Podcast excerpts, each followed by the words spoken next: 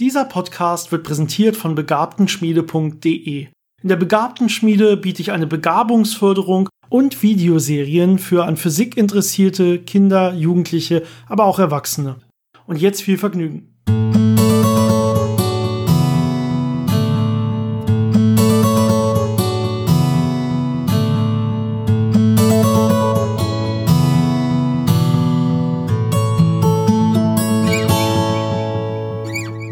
Willkommen bei Physikgeplänkel, dem Podcast von Jannis und Dennis über interessante Fakten aus der Welt der Physik, von denen du noch nicht wusstest, dass du sie wissen willst. Hallo Jannis. Hallo Dennis. Siehst gerade relativ frisch aus. Hast wahrscheinlich frisch geduscht, oder? Genau, direkt Warst vom beim Sport, Sport vorher? Direkt unter ah. die Dusche und dann zum Podcast. Sehr schön. So lobe ich mir das. Wir haben es mittlerweile auch schon fast neun Uhr abends. Mhm. Aber es ist eigentlich eine gute Zeit, noch einen Podcast aufzunehmen. Ja, unser heutiges Thema, wir haben uns gedacht, wir reden ein bisschen über Monde, also vor allen Dingen über Monde unseres Sonnensystems, aber auch so ein bisschen allgemeiner über Mond, Mondentstehungsarten und, und solche Sachen. Aber bevor wir zu dem Thema kommen, würde ich ganz kurz einmal äh, zwei Fragen ansprechen, die uns erreicht haben per E-Mail, beziehungsweise sind drei Fragen von zwei Personen, glaube ich. Ähm, die erste E-Mail hat uns erreicht von Markus. Äh, ja, hallo Markus, vielen Dank dafür. Falls ihr uns auch Fragen schicken wollt, wie immer über physikgeplänkel.gmail.com, äh, Geplänkel mit AE, äh, das Ganze zusammengeschrieben. Und äh, ihr könnt uns natürlich auch über unsere Social Media Accounts erreichen, ähm, Physik-Geplänkel auf Facebook oder auf Instagram. Und am meisten freuen wir uns, wenn ihr uns auf Patreon unterstützt, äh, Physikgeplänkel. Äh, dort könnt ihr uns auch natürlich direkt Fragen schicken, könnt aber auch an den Themenabstimmungen teilnehmen.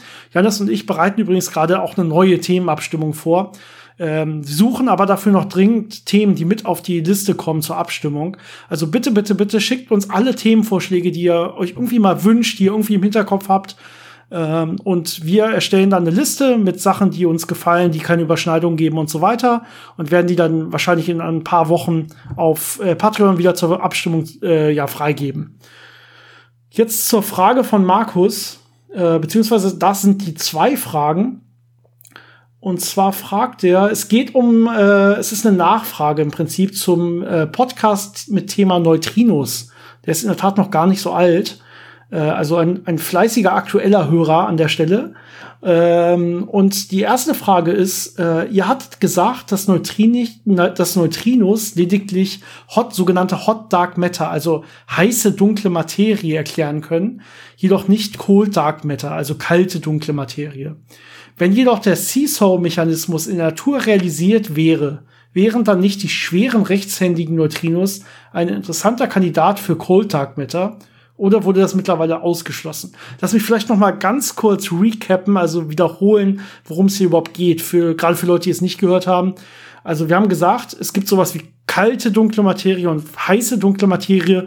Das hat was mit den Geschwindigkeiten zu tun. Wenn Teilchen sich mit fast Lichtgeschwindigkeit bewegen, dann sind das heiße Teilchen, sagt man astronomisch. Das heißt, es wäre hier die heiße dunkle Materie. Und äh, wenn die sich ja, mit normalen, nicht relativistischen Geschwindigkeiten bewegen, wäre das in dem Fall die kalte dunkle Materie. Und in der Tat, die Aktionen, die wir in dem äh, Podcast angesprochen haben, konnten einen Großteil der heißen dunklen Materie erklären, aber nicht die kalte dunkle Materie. Und ja, Janis, wie war das nochmal mit diesem Seesaw-Mechanismus? Ja, ähm, das war die Frage, ob die äh, sehr kleine Neutrinomasse dadurch erklärt werden kann, dass es dann noch äh, weitere Neutrinos gibt, die eine extrem äh, hohe Masse haben also dass man ursprünglich mal irgendwas in der Mitte hatte und sich das dann quasi so aufgespalten hat, dass auf der einen Seite von dieser Wippe quasi die extrem leichte Masse ist und auf der anderen Seite die extrem schwere Masse. Das heißt, es gäbe Neutrinos, die man noch nicht entdeckt hat, die sehr schwer sind und äh, die können dann tatsächlich äh, kalte dunkle Materie erklären. Also da hat jemand wirklich gut aufgepasst. Genau, also unsere Aussage, dass Neutrinos nur die Hot Dark Matter erklären kann, gilt nur für die Neutrinos, die wir so kennen heutzutage und die wir jetzt äh, verstehen und messen können. Aber diese, diese sehr, sehr schweren Partner, die wären ein Kandidat für kalte, dunkle Materie, wenn man die dann mal irgendwann entdecken würde. Das ist auf jeden Fall so. Ähm, die zweite Frage Ich glaube, die ist ein bisschen komplexer. Die zweite Frage ist, woher weiß man überhaupt, dass ein Teil der dunklen Materie heiß beziehungsweise kalt sein muss? Also, woran, also ich verstehe die Frage so, woran sieht man im Universum überhaupt, dass es kalte und heiße, dass es da verschiedene Arten von dunkler Materie gibt? Vielleicht ganz grob dazu, es gibt immer zwei Sachen, wenn man so ins Universum herausguckt. Das eine sind ja Beobachtungen, in dem Fall ist es vor allen Dingen die Beobachtung der Hintergrundstrahlung die so auf großräumige Strukturen im Universum schließen lässt und damit dann auch auf sowas wie dunkle Materieverteilung. Und das andere sind immer Computersimulationen. Also wie können sich zum Beispiel, wie würden sich Galaxien verhalten, wenn sie so und so Anteile von dunkler Materie hätten. Da kann man auch sagen, wie schnell ist diese dunkle Materie, wie viel Masse hat die dunkle Materie. Und je nachdem guckt man dann, ähm, ja, welche dunkle Materie entspricht am ehesten das, was wir sehen. Und das geht nicht nur für Galaxien, das geht auch für größere Strukturen, zum Beispiel Galaxiehaufen oder Superhaufen und so weiter. Und das kann man jetzt überprüfen mit den Beobachtungen. Und äh, wenn man das alles zusammennimmt, dann sieht man im Prinzip, dass es so ja sehr, sehr große Strukturen ähm, an dunkler Materie eigentlich nicht geben kann. Und sehr, sehr große Strukturen heißt normalerweise, dass sich die dunkle Materie auch sehr, sehr schnell bewegen muss. Das heißt, das wäre sowas wie Hot Dark Matter. Und das kann man fast ausschließen. Das ist zumindest so wenig, dass es nicht, ja, den Großteil der dunklen Materie äh, erklären kann. Sondern dunkle Materie ist eher so auf einzelne Galaxien beschränkt. Und auf, äh, ja, dunkle Materie, die auf Galaxien beschränkt ist, ist dann das, diese Cold Dark Matter, die dann auch das, das erklärt, was wir, das am besten erklärt und am besten zu den Daten passt, die wir wirklich messen. Und daher weiß man eigentlich, ja, das meiste muss Cold Dark Matter sein. Es ist aber erlaubt, dass noch ein bisschen Hot Dark Matter da ist. Äh, das Großteil davon haben wir ja schon gesagt, sind sogar Neutrinos. Das können wir uns schon erklären, das können wir schon beschreiben. Und es wäre auch erlaubt, dass noch etwas da ist, das nennt sich dann Warm Dark Matter. Ja, das sind so mittelschnelle Teilchen im Prinzip. Ja, so zwischen, zwischen halt kalter Materie und, äh, und heißer Materie, heißer dunkler Materie. Aber ähm, das, das ganze Modell, was auch die Expansion des Universums beschreibt, ist das sogenannte, äh, sogenannte Lambda-CDM-Modell. Und das CDM an der Stelle steht auch für Cold Dark Matter. Das heißt, das basiert darauf, dass es wirklich Cold Dark Matter ist, dass jetzt auch diese Expansion des Universums wirklich, äh, wirklich treibt, beziehungsweise gegen die Expansion des Universums in Wirklichkeit hier an der Stelle was treibt man kann sich das ja so ein bisschen so vorstellen mit der Cold Dark Matter. Ähm, wenn ich mir eine Galaxie angucke und kalte dunkle Materie habe, dann wird hier irgendwie gravitativ mit dieser Galaxie wechselwirken, äh, sich vor allem so im Zentrum ansammeln, äh, weil sie natürlich nicht elektromagnetisch wechselwirkt, vielleicht ein bisschen weiter nach außen gehen, also so ein Halo darum bilden, ähm, aber nicht so schnell sein, äh, dass sie Fluchtgeschwindigkeit hätte und einfach gleichmäßig das, äh, auch den intergalaktischen Raum äh, stark ausfüllen würde, sondern eben wirklich eher klumpt um die Galaxien rum. Das, das ist so das Beispiel, äh, wie man auch kalte, dunkle Materie in unserer Umgebung ja beobachten kann, wenn man sich äh, durch Gravitationslinseneffekte und so die Massenverteilung anguckt und dann sieht, okay, die äh, dunkle Materie muss ein bisschen lokalisierter sein. Dann hat uns noch eine zweite Frage erreicht, wie, oder die dritte Frage von der zweiten Person, wie angekündigt. Das war äh, der Dirk. Auch vielen Dank dafür, äh, auch über E-Mail. Und zwar schreibt er, ähm, er, über, er weiß nicht, ob er vielleicht einen Denkfehler hat, äh, denn folgendes erschließt sich mir nicht, schreibt er. Masse verursacht ja bekannterweise eine Raumkrümmung. Ist die Masse groß genug, wird der Raum unendlich gekrümmt und ein schwarzes Loch entsteht. Jetzt der Knackpunkt für mich. Kurz nach dem Urknall muss die Masse der Materie doch so groß und komprimiert gewesen sein, dass augenblicklich ein schwarzes Loch hätte entstehen müssen. Wo liegt hierbei mein Denkfehler? Ist auf jeden Fall eine sehr gute und berechtigte Frage. Ja, genau. Ganz kurz vielleicht einmal zur unendlichen Krümmung. Also wir brauchen nicht unbedingt eine unendliche Krümmung. Sie muss nur stark genug sein, dass quasi die Fluchtgeschwindigkeit äh, größer ist als die von, von der Lichtgeschwindigkeit. Ähm, die unendliche Krümmung hätten wir wirklich bei der Singularität, die man nicht unbedingt annehmen muss. Also schwarze Löcher würden auch ohne eine unendliche Krümmung äh, entstehen können. Aber darum geht's ja eigentlich bei der Frage nicht. Die Frage ist sehr, sehr berechtigt. Nämlich, warum war's, war denn die Materie nach dem Urknall oder direkt beim Urknall quasi kein schwarzes Loch? Und ja, da muss man vielleicht einmal wir hatten ja zwei Folgen, einmal die Folge Kosmologie und einmal die Folge Inflation, wo wir über die ersten paar Sekunden oder vielleicht nur über die, den ersten Bruchteil einer Sekunde sogar äh, nach dem Urknall gesprochen haben. Und da findet ja diese Inflationsphase statt, wo das Universum extrem schnell expandiert und dann wird diese Expansion immer langsamer und langsamer. Und ähm, naja, jetzt gibt es in Wirklichkeit eine bisschen vereinfachte Antwort und eine bisschen kompliziertere Antwort, wie man das erklären könnte, warum das eventuell oder sehr wahrscheinlich kein schwarzes Loch gebildet hat, in dem wir quasi heute sind oder so, wie auch immer man sich das vorstellen will. Ähm, das ist einfache Erklärung, die ein bisschen falsch ist, aber man muss immer ein bisschen, wenn man vereinfacht, macht man so leichte Fehler, ist, dass diese Expansion der Raumzeit, die war ja deutlich, deutlich, deutlich schneller als die Lichtgeschwindigkeit. Also so in den ersten, ich sag mal 10 hoch minus 30 Sekunden oder so nach dem Urknall ist der Raum so extrem stark aufgebläht, ja, dass sich die Teilchen, und das spricht nicht gegen die Relativitätstheorie oder so, das ist kein Problem, dass das schneller als mit Lichtgeschwindigkeit ist. Das ist ja auch heute so, dass der Raum sich schneller ausdehnt als mit Lichtgeschwindigkeit zwischen Teilchen, die weit genug voneinander entfernt sind.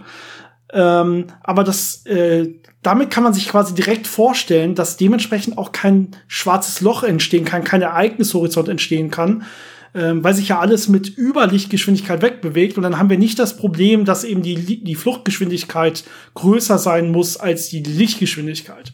Also ja, so kann man sich das vielleicht ein bisschen vorstellen. Deswegen haben wir das Problem nicht. Diese extrem schnelle Expansion bricht quasi die Struktur, die Raumzeit so auf, dass da kein schwarzes Loch entstehen kann. Die wirkt so ein bisschen dagegen. Und man kann sich das, und das ist die schwierige Antwort, die ich andeuten will, man kann sich das natürlich physikalisch sauber mathematisch angucken. Ja, also man kann sich wirklich die Raumzeitmetriken des Urknallmodells nehmen und der Inflation nehmen und ähm, die Modelle des schwarzen Loches nehmen und dann kann man sich wirklich angucken, äh, wie sieht das aus? Entsteht da ein Ereignishorizont? Äh, gibt es eine Singularität? Ist es ein schwarzes Loch? Ist es vielleicht ein sogenanntes weißes Loch?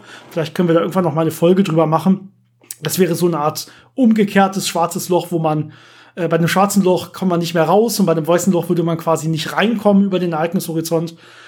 Und man sieht auf jeden Fall ganz klar, ähm, die Metrik, die sich da ergibt, der Raumzeit hat keine solche Singularität wie beim schwarzen Loch. Und das würde sich da einfach nach unserem heutigen Wissen und Theorien nicht ergeben. Es ist nicht komplett ausgeschlossen, dass wir eventuell in einem Art, in einer Art weißen Loches leben ähm, das quasi extrem, extrem groß ist. Aber ja, also das würde uns quasi auch heute nicht interessieren. Also das spielt eigentlich keine Rolle für die wirkliche Physik, die wir messen. Aber ein schwarzes Loch kann man mehr oder weniger ausschließen. Ja, das mit dem weißen Loch, das könnte man experimentell herausfinden, äh, indem man ein paar Milliarden Jahre wartet, äh, bis sich unser Universum so weit ausgedehnt hat, dass es quasi über die Grenzen des weißen Lochs hinauskommt und dann würde man das sehen. Aber ich glaube, da haben wir jetzt nicht die Zeit und Geduld für und Deswegen, ja. Nicht die Zeit für ein paar Milliarden Jahre zu warten. Wie tragisch. Die längste Podcast-Folge der Welt. ähm, ja, vielen Dank für die, für die wirklich intelligenten und guten Fragen. Das hat uns, hat uns gefallen. Ich hoffe, euch auch. Und ihr habt auch noch was gelernt. Und äh, ich würde jetzt einfach mal zu unserem Thema Monde übergehen, Janis. Wir haben uns in der Tat ein bisschen vorbereitet heute und haben zumindest die Reihenfolge geklärt, in der wir über Sachen reden wollen. Ähm, wie sieht's denn am Anfang vielleicht mit der, mit der generellen Entstehung von Monden aus? Also wie entstehen überhaupt Monde? Ja, dazu vielleicht noch mal ganz kurz, ganz, ganz, ganz von vorne. Was sind überhaupt Monde? Ähm, Monde sind typischerweise. Oh, sehr gut, daran habe ich gar nicht gedacht. Ja, das, man sollte ganz vorne anfangen manchmal. Ähm, Monde sind typischerweise äh, ja so planetare oder planetesimale Begleiter von Planeten.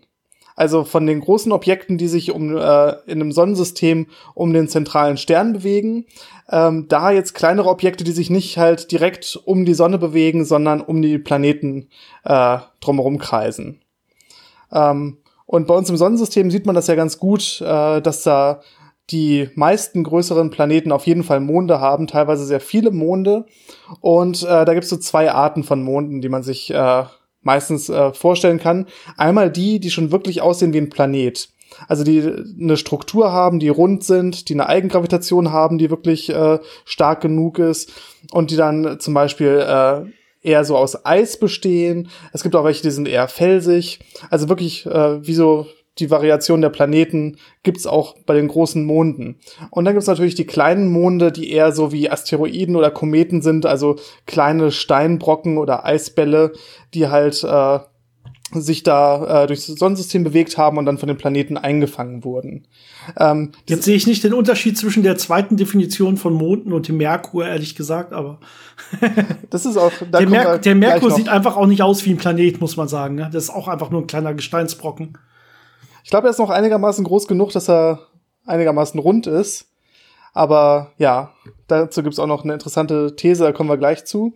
Ähm, aber die Hauptentstehung von den meisten Monden ist wirklich, dass man ein Objekt hat, irgendwann in der früheren Phase des Sonnensystems, das sich irgendwo durchs Sonnensystem bewegt hat und dann durch die Gravitation von einem Planeten eingefangen wurde und äh, auf eine Umlaufbahn um diesen Planeten gegangen ist. Es gibt da äh, zwei Ausnahmen, und zwar einmal die Erde.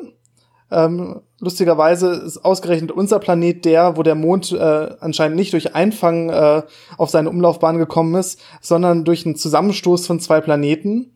Also man vermutet, dass äh, Theia, ähm, ein maßgroßer Planet, äh, früher mal in die Erde reingekracht ist. Ein Großteil davon ist verdampft und äh, durch diesen Aufschlag äh, ist extrem viel Materie nach außen geschleudert worden, die sich dann äh, zu dem Mond geformt hat. Das heißt, der Mond besteht im Prinzip aus Material aus der Erde und von diesem anderen Planeten, der da äh, kollidiert ist. Ähm, eine ähnliche Geschichte hat man bei Pluto, äh, wobei das nicht äh, dieser, dieser extreme, diese Auflösung des äh, zusammenstoßenden äh, Planeten äh, zur Folge hatte, sondern einfach, man hat zwei Objekte, die zusammengestoßen sind, äh, ein bisschen zerstört wurden und dann eben äh, ein Planet und sein Mond äh, daraus entstanden sind. Aber, aber, aber Pluto ist doch gar kein Planet. In meinem Herzen der ist arme, Pluto der arme ein Planet. Pluto. Ja, Pluto sollte ein Planet sein. Er bleibt ein Planet in unseren Herzen auf jeden Fall. Genau. Ähm, naja, okay, also das sind schon mal wichtige Entstehungsarten. Es gibt ja noch andere Entstehungsarten. Ähm, zum Beispiel auch jetzt nicht äh, im Nachhinein quasi, dass irgendein äh, Meteorit zum Beispiel reingestürzt ist und was rausgeschlagen hat und sich so ein Mond äh, bildet, sondern es könnte auch sein, dass schon in der Entstehungsphase der Planeten ganz am Anfang, also als das Sonnensystem entstanden ist, ähm, da gab es ja, bevor es Planeten gab, erstmal sogenannte Protoplaneten, also so kleinere Planeten, die jetzt erst noch mehr Materie auch äh, ansammeln mussten, bevor sie dann zu dem werden, was sie, was sie heute sind. Und dass die dann auch schon teilweise richtig kollidieren konnten und dass dabei dann auch äh, Planet-Mond-Systeme quasi entstehen konnten durch diese Großkollision von Protoplaneten wirklich. Oder wenn man natürlich über solche, über diese Anfangs, äh, über diesen Anfangszustand redet, ähm, da gab es dann natürlich auch ganz, ganz viele Akkreditionsscheiben um Planeten oder um Protoplaneten herum, also wo sich vor allen Dingen dann Wasserstoff und Heliumgase und äh, ganz viele Gesteins- und Staubpartikel befunden haben. Und äh, da können dann auch genauso wie halt Planeten entstanden sind als Akkreditationsscheibe um die Sonne herum, können da dann auch so Monde entstanden oder haben sich dann Monde gebildet, äh, in der Akkreditationsscheibe um solche Planeten herum. Also einfach, weil dann da die Massenansammlung, weil da einfach mal aus Zufall quasi ein bisschen mehr von diesen Gestein und Staub und Gasen war und die sich dann gravitativ angezogen haben und dann angewachsen sind. Und dann haben sie natürlich weiterhin diese Umlaufbahn, äh, durch die eh gegeben war, weil sie ja in der Akkreditationsscheibe um diesen Planeten herum entstanden sind, beibehalten. Und so können dann dementsprechend auch Monde entstanden sein. Ja, ähm, eine interessante Eigenschaft von vielen Monden ist äh, die Art, wie sie sich um ihre Planeten herum bewegen, also was für eine Art Umlaufbahn sie haben und, und wie sie sich dabei selbst drehen. Ähm, erstmal kann man, glaube ich, sagen, dass die meisten Monde sich auf einer Umlaufbahn befinden, die ungefähr auch in der Ekliptik ist, also in der Ebene von den Planeten und der Sonne, äh, was eigentlich relativ äh, ja, intuitiv ist, weil äh, es viel mehr Energie gebraucht hätte, wenn äh, die Monde jetzt auf äh, sehr äh, stark geneigte Umlaufbahnen hätten kommen müssen. Also aus der normalen Bewegung, aus dieser ganzen Akkretionsscheibe und allem würde normalerweise auch ein Mond entstehen, der dann eben in dieser Ebene sich weiter bewegt. Das ist auch wieder derselbe Grund, warum auch alle Planeten zum Beispiel in einer Ebene ungefähr sind. Ja, das ist, das ist derselbe Grund, den, der jetzt hier auch für Monde gilt. Und äh, das Weitere ist die äh, Rotation der Monde ist meistens, äh, man nennt das äh, durch die Gezeiten an den äh, Planeten gekoppelt. Äh, Im Englischen heißt es dann tidally locked. Das heißt, der Mond dreht sich genauso schnell um sich selbst, wie er sich um den Planeten rumdreht. Das können wir zum Beispiel bei unserem Mond beobachten. Wir sehen ja immer nur die gleiche Seite vom Mond, äh, obwohl der Mond sich ja selber dreht, aber er dreht sich halt genauso schnell um sich selbst, wie er sich um die Erde dreht. Und äh, das genau, also man sieht immer nur eine Seite des Mondes, ja. Das ist ja so quasi die helle Seite des Mondes und die dunkle Seite des Mondes, auf der ja bei unserem Mond äh, bekannterweise äh, Nazis irgendwelche großen Basen noch bauen und so. Ich glaube auf jeden Fall, dass das stimmt. Obwohl wir müssen extrem aufpassen mit ironischen Verschwörungstheorien heutzutage. Ich bin irgendwie ja, ist die Zeit dafür nicht gemacht. Das geht ja. zu schnell dann. Genau, also die sind irgendwie so äh, gelockt durch diese Gezeitenkräfte. Vielleicht einmal Gezeitenkräfte, man kennt das ja äh, von, von Ebbe und Flut vielleicht. Ja, es sind ja auch so Gezeitenkräfte des Mondes, die die Erde beeinflussen, äh, indem er so ein bisschen an der Erde zieht. Äh, man kann sich das ein bisschen allgemeiner vorstellen, indem ich mir einfach mal ja gravitative Anziehung der Erde vorstelle. Also wenn ich jetzt so im Mond bin äh, und ich wäre jetzt nur so ein Punkt. Dann hätte ich an einer Stelle irgendeine gravitative Anziehung zur Erde. Das ist die Kraft, die auf mich wirkt. Und die beschreibt dann auch meine Umlaufbahn und meine Umlaufgeschwindigkeit und sowas. Und jetzt ist der Mond aber leider nicht nur einfach ein kleiner Punkt, sondern der Mond hat ja eine gewisse Ausdehnung. Und das sorgt ja automatisch dafür, dass ein Teil des Mondes immer deutlich näher an der Erde dran ist und der hintere Teil ist dementsprechend weiter weg von der Erde. Und der Teil, der näher dran ist, wird natürlich stärker angezogen und der, der Teil, der weiter weg ist, wird weniger stark angezogen. Einfach weil die Gravitationskraft natürlich mit R Quadrat abfällt, also mit dem Abstand ähm, des jeweiligen Körpers. Das heißt, diese Gezeitenkräfte, die ziehen diesen Mond jetzt mehr oder weniger in die Länge. Der würde jetzt vorne mehr ziehen als hinten und dadurch würde dieser Mond so ein bisschen äh, quasi auf die Erde zugezogen werden, wenn man sich das so vorstellen will. Und ähm, ja, wie wird er jetzt an die Erde gebunden, Janis? Also wieso dreht er sich jetzt nicht weg aus dieser, aus dieser Achse? Ja, aber es ist ein bisschen äh, schwer, das wirklich intuitiv zu erklären, aber ich probiere das mal. Also wie du beschrieben hast, der Mond wird ja so ein bisschen verformt. Das heißt, er wird so ein bisschen äh, länglich gequetscht äh, und diese längliche Achse zeigt halt Richtung Erde. Und wenn der Mond sich jetzt versucht, schneller zu drehen, als er sich um die Erde bewegt, ähm, wird er sich quasi durch dieses Gequetsche durchbewegen. Das heißt, ähm, er wird sich weiterdrehen und wird dann wieder ein bisschen anders verformt, dass er wieder diese gleiche äh, längliche Form hat, die Richtung Erde zeigt. Und dann dreht er sich weiter und wird wieder weiter verformt, dass er sich wieder äh, so ausrichtet, dass dann wieder dieses längliche Richtung Erde zeigt. Das heißt, er wird quasi so durchgewalkt von den, Gravi äh, von den Gezeitenkräften. Und äh, das äh, verbraucht natürlich Rotationsenergie von dem Mond. Und der wird erst dann äh, relativ energiearm äh, sich um die Erde bewegen können, wenn eben seine Bewegung genauso gekoppelt ist, dass er immer mit der gleichen Seite äh, zur Erde zeigt dieser gleiche Effekt, dieses Durchwalken von Monden durch Planeten, äh, hat man bei Jupiter auch sehr stark, weil der Jupiter ja ein sehr großes, äh, sehr starkes Gravitationsfeld hat. Und äh, da hat man wirklich den Fall, dass die Monde sehr stark innen aufgeheizt werden, dadurch, dass sie eben äh, so durchgewalkt werden durch diese Gezeitenkräfte, dass man da wirklich ja äh, sogar Vulkanismus äh, hervorrufen kann, weil der Planet, äh, der, der Mond im Inneren aufgewärmt wird durch die Reibung, die dadurch entsteht, durch dieses Durchwalken. Was beim Erdmond noch ganz interessant ist, ist, äh, wir sehen ja im Prinzip immer die gleiche Seite, aber wir sehen mehr als 50 Prozent von der Oberfläche. Der Effekt nennt sich Libration. Das ist so ein, ja, so ein gewisses Geeiere von dem Mond. Das heißt, er zeigt nicht immer exakt die gleiche Seite, sondern wackelt immer so ein bisschen hin und zurück. Und äh, wenn man lange genug beobachtet, sieht man damit mehr als nur die eine Vorderseite. Wo wir gerade schon beim Erdmond waren, vielleicht noch eine Besonderheit ähm, die, die Umlaufbahn vergrößert sich Jahr für Jahr. Der Mond wandert so ein bisschen weg. Und zwar auch genau wegen dieser Gezeitenkräfte. Es gibt so eine Gezeitenreibung. Das heißt, durch diese Gezeitenkräfte gibt es quasi einen Energieaustausch zwischen Erde und Mond. Also die, die Erde gibt quasi so ein bisschen von ihrem Drehimpuls oder von der Energie des Drehimpulses an den Bahndrehimpuls des, des Mondes ab. Und damit wächst ähm, die, die Umlaufbahn des Mondes um etwa vier Zentimeter pro Jahr. Ich glaube, es sind 3,8 Zentimeter ungefähr pro Jahr, die der Mond quasi weiter von uns weg ist. Einfach nur, weil er mehr Energie hat und damit wir auch die Umlaufbahn vergrößern. Das heißt, äh, müssen wir ganz schön aufpassen, dass der nicht einfach irgendwann abhaut. Ist vielleicht beruhigender, als wenn er auf die Erde draufstürzen würde, aber ja. Ja, und ich glaube, bisschen, ne? solange das irgendwie in den nächsten 100 Jahren oder so haben wir da auch noch keine Probleme. Äh, denn es gibt natürlich auch so normale Schwankungen in der Bahn. Die Bahn ist nicht perfekt rund. Äh, und äh, die normalen Schwankungen sind deutlich größer als sowas. Aber ähm, trotzdem. Irgendwann würde eventuell der Mond einfach komplett abhauen. Beziehungsweise, ich glaube, soweit der, soweit der Mond, Beziehungsweise, ich glaube, wenn der Mond ja immer weiter und weiter weg ist, wird ja auch diese Gezeitenreibung immer kleiner und kleiner.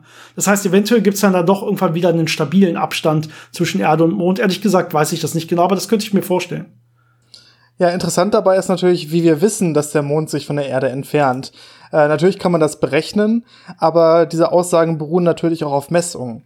Und äh, da gibt es eine relativ lange Geschichte, äh, wie man den Abstand äh, des Mondes von der Erde gemessen hat. Und zwar fing das so an mit äh, den ersten Versuchen mit Radar in den 40er Jahren, den Mond, ich, ich möchte sagen, anpingen also man, man schickt einen Radarpuls los, der wird von der Mondoberfläche reflektiert und man guckt äh, sich an, wann er wieder auf der Erde auftrifft.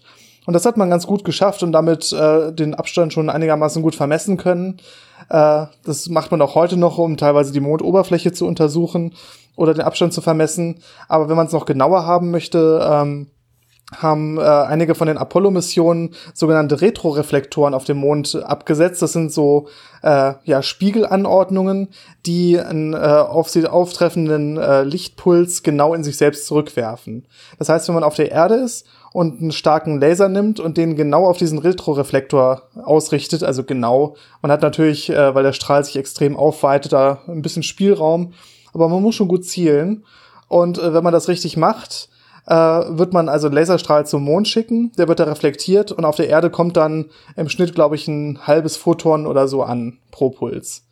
Äh, und wenn man das oft genug macht und dann äh, schön darüber integriert, kriegt man irgendwann ein sehr schönes Signal, äh, das einem ziemlich exakt ähm, ich glaube, mindestens auf Millimeter, wenn nicht sogar besser, äh, sagt, wie sich der Abstand des Mondes äh, gerade verhält. Und äh, wenn man das immer wieder macht, kriegt man einen schönen zeitlichen Verlauf, äh, wie der Abstand des Mondes sich ändert. Ja, sehr schön, was man nicht alles mit halben Photonen oder so messen kann. Ähm, vielleicht gehen wir einfach mal von, von innen nach außen in unserem Sonnensystem. Die Monde, oder nicht alle Monde, es sind sehr, sehr viele Monde. Äh, vielleicht gehen wir die, die wichtigsten Monde oder die, die wir gerade so ein bisschen interessanter finden, einfach mal durch und reden ein bisschen drüber, so dass man wirklich ein paar Einzelheiten über die einzelnen Monde unseres Sonnensystems weiß. Wie viele Monde gibt es denn eigentlich insgesamt? Ähm, Wissen wir das ungefähr? Ich vermute mal ein ganzes Stück über 100. Das sind deutlich mehr. Ich glaube, es sind so 300 oder irgendwas in der Richtung. Sogar. Also eins, eins, einzelne Planeten haben ja teilweise über 80 Monde. Ja. Das heißt, insgesamt gibt es, glaube ich, irgendwas um die 300 Monde. Ich glaube, es ist auch nicht so ganz klar. Also es gibt die bekannten Monde, aber von den, von den großen Planeten, also gerade Jupiter und Saturn, äh, weiß man immer nur, es gibt mindestens so zum Beispiel 64 oder sowas Monde. Aber man weiß, man vermutet eigentlich schon, okay, da gibt es auch noch ein paar kleinere, die wir noch nicht gefunden haben. Man findet eigentlich jährlich dann neue Monde. Ähm, und es ist auch nicht so ganz klar, gerade beim Saturn mit dieser schönen Scheibe, weiß man nicht mal, okay, ab welcher Größe von Gesteinsbrocken zählt man den jetzt eigentlich als Mond und ab, ab welcher ist es einfach nur äh, Staub, der um oder Gestein, der um den Planeten fliegt. Äh, ich würde sagen, also wir haben gut über 300 Monde, schätze ich. Ja. Aber wir haben nicht 300 wichtige Monde, die wirklich äh, essentielle Bedeutung haben. Deswegen können wir vielleicht einfach mal innen anfangen. Wie viele Monde hat denn der Merkur? Gar keinen. Der Arme ist wirklich mondlos. Aber es gibt eine interessante These dazu. Und zwar gibt es die Vermutung, dass möglicherweise Merkur selber mal Mond war. Und zwar von Venus, dem nächsten Planeten.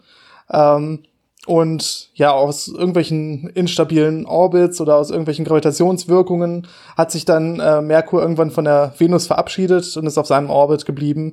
Und da innen kommen nicht mehr wirklich so viele Objekte vorbei, die Merkur jetzt wirklich gut einfangen könnte und deswegen einen Mond kriegen könnte. Das heißt, er wird wahrscheinlich auch erstmal alleine bleiben. Ja, das ist eine spannende Hypothese, die muss, muss man, glaube ich, noch weiter untersuchen. Das ist also nicht geklärt, ob das wirklich mal so war. Und ich weiß auch nicht, ob man das hier abschließend sagen kann. Vielleicht mal irgendwann mit besserer Technik. Über den Erdmond haben wir jetzt ja eigentlich geredet, oder?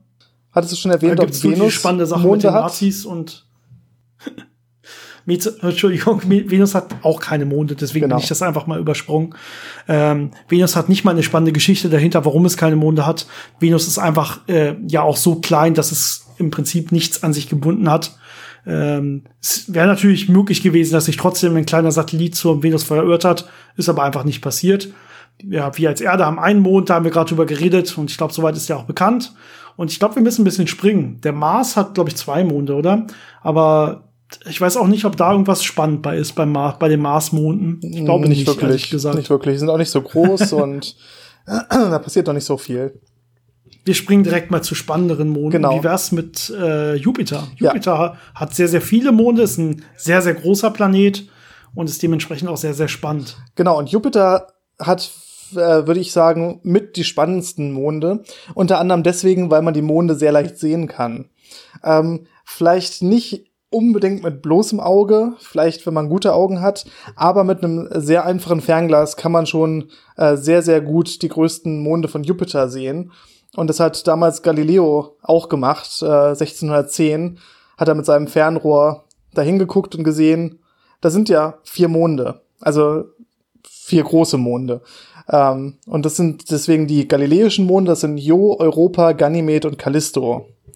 Ähm, und wenn man, wenn man wirklich Glück hat und die Konstellation richtig ist, kann man sich also am Nachthimmel so einen Jupiter anschauen und dann hat man auf jeder Seite zwei helle Punkte in einem einigermaßen gleichen Abstand.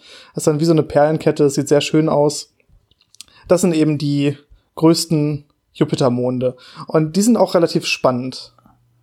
Ich habe gerade nachgeguckt, äh, Jupiter hat bisher 79 bekannte natürliche Satelliten, also Monde, äh, die, den, die den Jupiter auch umkreisen.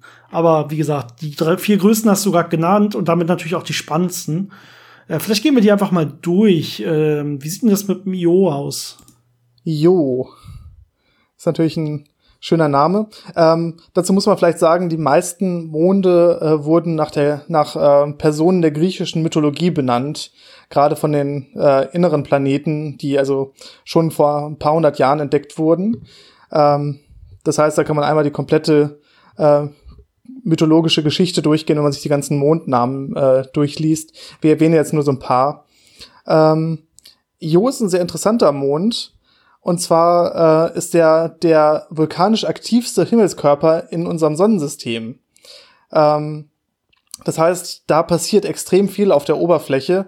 Deswegen sieht man da auch keine äh, Einschlagskrater von äh, irgendwelchen Asteroiden, sondern das ist wirklich äh, alles immer wieder durch frische Lava überdeckt worden äh, wobei Lava jetzt vielleicht nicht unbedingt immer die gleiche Lava ist, die wir auf der Erde kennen, sondern das können auch andere Flüssigkeiten sein, andere flüssige Gesteine oder Schwefelverbindungen.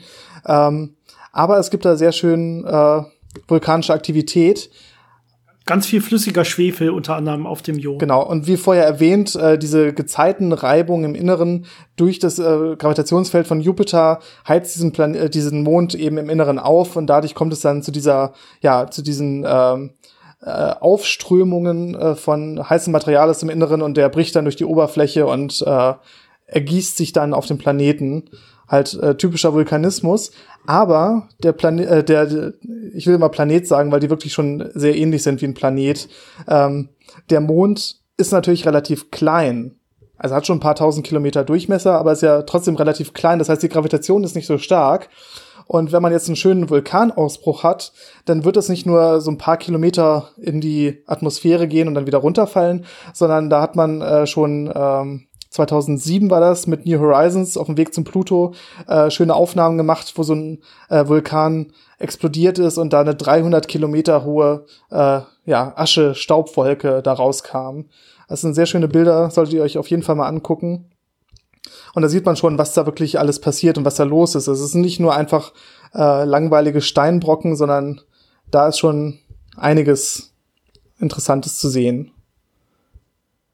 Ähm, die Jupitermonde haben auch teilweise schwache Magnetfelder und auch eine leichte Atmosphäre. Also die sind schon wirklich äh, sehr ähnlich wie Planeten.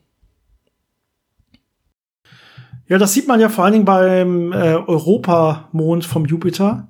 Und äh, den finde ich persönlich am interessantesten eigentlich äh, von allen Monden im Sonnensystem. Äh, denn Europamond ist äh, eigentlich ein Eismond. Das heißt, äh, der hat ganz, ganz viel gef äh, wirklich gefrorenes Wasser an der Oberfläche. Ähm, aber man weiß mittlerweile, dass äh, aus verschied aufgrund von verschiedenen Messungen, dass unterhalb der Oberfläche, irgendwie, ich glaube, 100 Kilometer, glaube ich, unterhalb der Oberfläche oder so, müsste, oder sind wir uns sehr, sehr sicher, dass es wirklich flüssiges Wasser gibt Und äh, das muss so groß sein wie ganze Ozeane. Ähm, das heißt, wir erwarten unter der Oberfläche vom Europamond wirklich ja flüssige Wasserozeane und das hat natürlich extrem ja für mich klingt das direkt nach Leben ja so es könnte ja echt sein dass es da Leben gibt und da rede ich jetzt natürlich nicht von Leben äh, wie wir das hier kennen äh, in, in Form von Fischen oder sowas, sondern es geht natürlich jetzt hier wirklich so um den An die Anfänge des Lebens in Form von vielleicht ähm, Einzellern oder irgendwelchen Mikroben oder sowas in der Richtung eher, ja. Aber ähm, das könnten wirklich extrem gute Bedingungen für Leben sein auf Europa und da lohnt es sich auf jeden Fall näher hinzugucken und das näher zu untersuchen, ob es da in diesen Ozeanen wirklich Leben gibt. Ja, wie gesagt, diese äh, Reibungshitze, die durch die Gezeitenkräfte entstehen, äh, die sorgt natürlich dafür, dass dann im Inneren wirklich flüssiges Wasser vorkommen kann. Und es ist wirklich sehr spannend, das zu untersuchen. Wir werden auch gleich nochmal erzählen, dass beim äh, Saturn gibt es auch einen ähnlichen Mond, äh, der auch ähnlich vielversprechend ist, äh, um da nach Leben zu suchen. Aber kurz noch zu den beiden letzten äh, Jupiter-Monden, die interessant sind von den galileischen Monden. Da haben wir einmal Callisto. Ähm, der ist jetzt nicht so spektakulär, was er an Leben zu bieten hätte oder an Vulkanismus, aber der hat sehr, sehr viele Krater. Also der hat wirklich äh, viel einstecken müssen in der Vergangenheit. Äh, ist ein sehr beeindruckendes Bild, sich den mal anzugucken. Ähm, und der vierte Mond äh, ist Ganymed. Und Ganymed ist auch wieder ein bisschen ähnlich wie die Erde, ist also sehr, sehr gesteinig, hat einen Kern aus Eisen, äh, außenrum Eis und äh, es hat, hat sogar eine dünne Atmosphäre und ein sehr stark ausgeprägtes Magnetfeld. Also da sieht man wieder diese Ähnlichkeit mit äh, den restlichen Planeten teilweise, die diese Monde haben. Das ist sehr spannend. Ähm, auch interessant bei den Jupitermonden, äh, da hat man erfolgreich in der Vergangenheit, äh, vor allem in den 70er Jahren, auch wieder mit Radar Untersuchungen gemacht, also direkt äh, geguckt, wo befinden sich die Monde, wie groß sind die, wie bewegen die sich und äh, was für Oberflächen haben die. Also da konnte man schon ungefähr daraus schließen, welche Oberflächenstruktur äh, die haben anhand äh, der Radarsignale, die davon zurückgekommen sind. Und äh, wusste schon damals, das sind interessante äh, Objekte, wo man wirklich mal Raumsonden hinschicken muss, um sich die näher anzuschauen. Das hat man in der darauffolgenden Zeit ja häufig gemacht und ja, sowohl faszinierende Bilder als auch sehr viel Wissenschaft äh, daraus bekommen. Ganymed ist äh, übrigens auch der größte Mond des Sonnensystems und in Wirklichkeit ist er sogar größer als Merkur. Also ist ein bisschen gemein, dass Ganymed nur ein Mond ist und nicht ein Planet, obwohl Merkur ein Planet ist. Äh, Ganymed hat äh, über 5200 Kilometer Durchmesser, wirklich. Das heißt, es ist ein wirklich großer Brocken. Äh, Merkur ist allerdings ein bisschen massereicher, aber ähm, trotzdem, in Wirklichkeit, Ganymed ist also, da sieht man schon von der Größe her fast ein Planet und deswegen haben die auch teilweise solche Eigenschaften wie eigene kleine Atmosphären zum Beispiel, leichte Atmosphären, äh, was ja Ganymed aufweist an der Stelle. Genau. Das waren jetzt die äh, wichtigsten Jupitermonde. Äh, Saturn hat auch noch mal äh, einen ganzen Haufen Monde, wobei zwei wirklich herausstechen. Das sind einmal Titan und einmal Enceladus. Ähm, Enceladus ist äh, ähnlich wie Europa, also auch so ein Eismond äh, mit einer sehr zerfurchten Oberfläche und äh, ja, ähnlich wie Europa vermutet man auch da, dass es da einen Ozean gibt, also flüssiges Wasser und möglicherweise Leben geben könnte. Und äh, da hat man es geschafft, äh, ähm, mal so einen Ausbruch, das ist ja wie eine Art Geysir, ähm, wo Flüssigkeit aus dem Inneren durch Spalten nach außen gedrungen ist und in den Weltraum geschossen ist, mit Hilfe von äh, der Cassini-Sonde zu vermessen, was da alles drinsteckt, also was für Partikel da rauskommen. Und da hat man zum Beispiel Wasserdampf gemessen, aber auch äh, Kohlenwasserstoffverbindungen, also organische Moleküle, äh, was wirklich interessant ist, weil daraus ja eben Leben besteht. Das heißt, die Wahrscheinlichkeit, dass da Leben äh, sein könnte, ist gar nicht mal so klein. Das sind sehr interessante äh, Ziele für zukünftige Missionen, wo man vielleicht auch mal eine Sonde hinschickt, die wirklich auf dem Mond landet und dann untersucht, ob es da möglicherweise Spuren von Leben gibt und was da alles noch so äh, vorhanden sein könnte. Und ich hatte schon erwähnt, Titan, auch noch ein relativ großer Mond, der zweitgrößte Mond im Sonnensystem, der um Saturn kreist. Äh, der hat wirklich eine sehr dichte Atmosphäre und ein Gesteins, äh, ist ein Gesteinsplanet, also sehr vergleichbar mit der Erde. Ähm, da vermutet man sogar, dass es möglich sein könnte, den zu bewohnen als Mensch. Ja, ist natürlich nicht ganz so einfach, aber der hat äh, eine Stickstoffatmosphäre, die einigermaßen dicht ist. Der hat äh, eine Gravitation, die Leben möglich machen sollte. Und äh, er befindet sich in der habitablen Zone um Saturn rum. Also das könnte man erreichen, wenn man das wirklich technisch umgesetzt kriegen würde. Genau, also wirklich eine große Erdähnlichkeit. Ne? Mit Stickstoffhülle haben wir hier auf der Erde auch. Diese irgendwie, ich glaube, ähm, also wir haben ja ungefähr 21 Prozent Sauerstoff, die wir hier noch brauchen. Ich glaube, zum wirklichen Leben braucht man nur 18 Prozent oder sowas. Das sollten wir schon irgendwie hinbekommen. Und dann, dann ist das da wirklich möglich, theoretisch, dass man da irgendwie, also ein bisschen Terraforming ist natürlich nötig und dann, dann kriegt man das mal mit dem Sauerstoff noch hin. Äh, wirklich interessant, äh, dann auch mal so weit zu denken natürlich oder so ein bisschen rumzuspinnen. Ähm, ja, wie geht's noch weiter? Gibt's noch? Das waren jetzt natürlich die wichtigsten Monde, weil die beiden Planeten Jupiter und Saturn äh, die größten Monde haben, weil es natürlich auch die größten Planeten sind, die am größten äh, gravitativ wechselwirken und dementsprechend auch Monde wirklich einfangen können. Ähm, wie geht's noch weiter? Beim Uranus, ich glaube, Uranus selber hat nicht wirklich interessante Monde. Interessant bei Uranus ist vielleicht, dass die Monde ähm, nicht mythologisch selber benannt sind, sondern die sind alle nach Figuren aus Shakespeare-Stücken benannt oder Shakespeare- und Pope-Stücken benannt. Äh, ganz interessant, äh, dass da der Entdecker äh, sich darauf eingelassen hat, quasi diese ganzen Shakespeare-Figuren dann zu nehmen zur Benennung. Äh, wenn man noch mal weitergeht, dann zum äh, Neptun, da ist die ja die Entdeckungsgeschichte des Triton sehr interessant. Also ein Neptunmond. Und zwar wurde der nicht von einem Astronom oder so entdeckt, sondern das war, ich muss kurz nachlesen, William Lessel war das. Und der war Bierbrauer. Es war so ein normaler Bierbrauer, da aber hatte, hatte ein Teleskop zu Hause, war so ein bisschen Hobbyastronom. Und ähm, zwar 17 Tage vor der Entdeckung von, von dem Neptunmond Triton wurde überhaupt erst der Neptun entdeckt. Ja, das heißt, es wurde gerade quasi bekannt gegeben, hey, wir haben einen neuen Planeten gefunden, den Neptun. Und dann hat er gesagt, hey, Moment, ja, vielleicht sind da ja Monde drumherum. Ähm, baue ich jetzt einfach mal mein Teleskop auf und beobachte den Neptun mal ganz genau. Und ja, in der Tat, der hat den Triton mit seinem, als Hobbyastronom mit seinem Teleskop selber entdeckt und äh, war damit der Entdecker dieses Mondes. Sehr, sehr interessant, was man nicht als Bierbrauer dann dementsprechend noch alles finden kann. Ja, ist eine sehr schöne Geschichte. Ähm, Gerade in der Vergangenheit waren Hobbyastronomen auch sehr wertvoll im Sammeln von äh, Informationen. Mittlerweile gibt es ja relativ viele automatisierte Teleskope, die den Himmel ständig abscannen.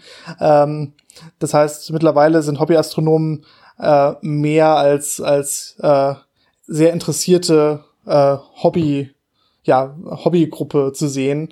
Ähm, manchmal gibt es noch interessante Beiträge, wenn man so äh, Kometen sich anschauen möchte oder so. Ähm, aber die große Zeit der Entdeckung ist leider, glaube ich, vorbei für Hobbyastronomen, weil mittlerweile alles, was in der Nähe beobachtet werden kann, beobachtet wurde. Und um wirklich weiterzuschauen, braucht man extrem große Teleskope. Das wird dann nicht mehr als Hobby machbar sein.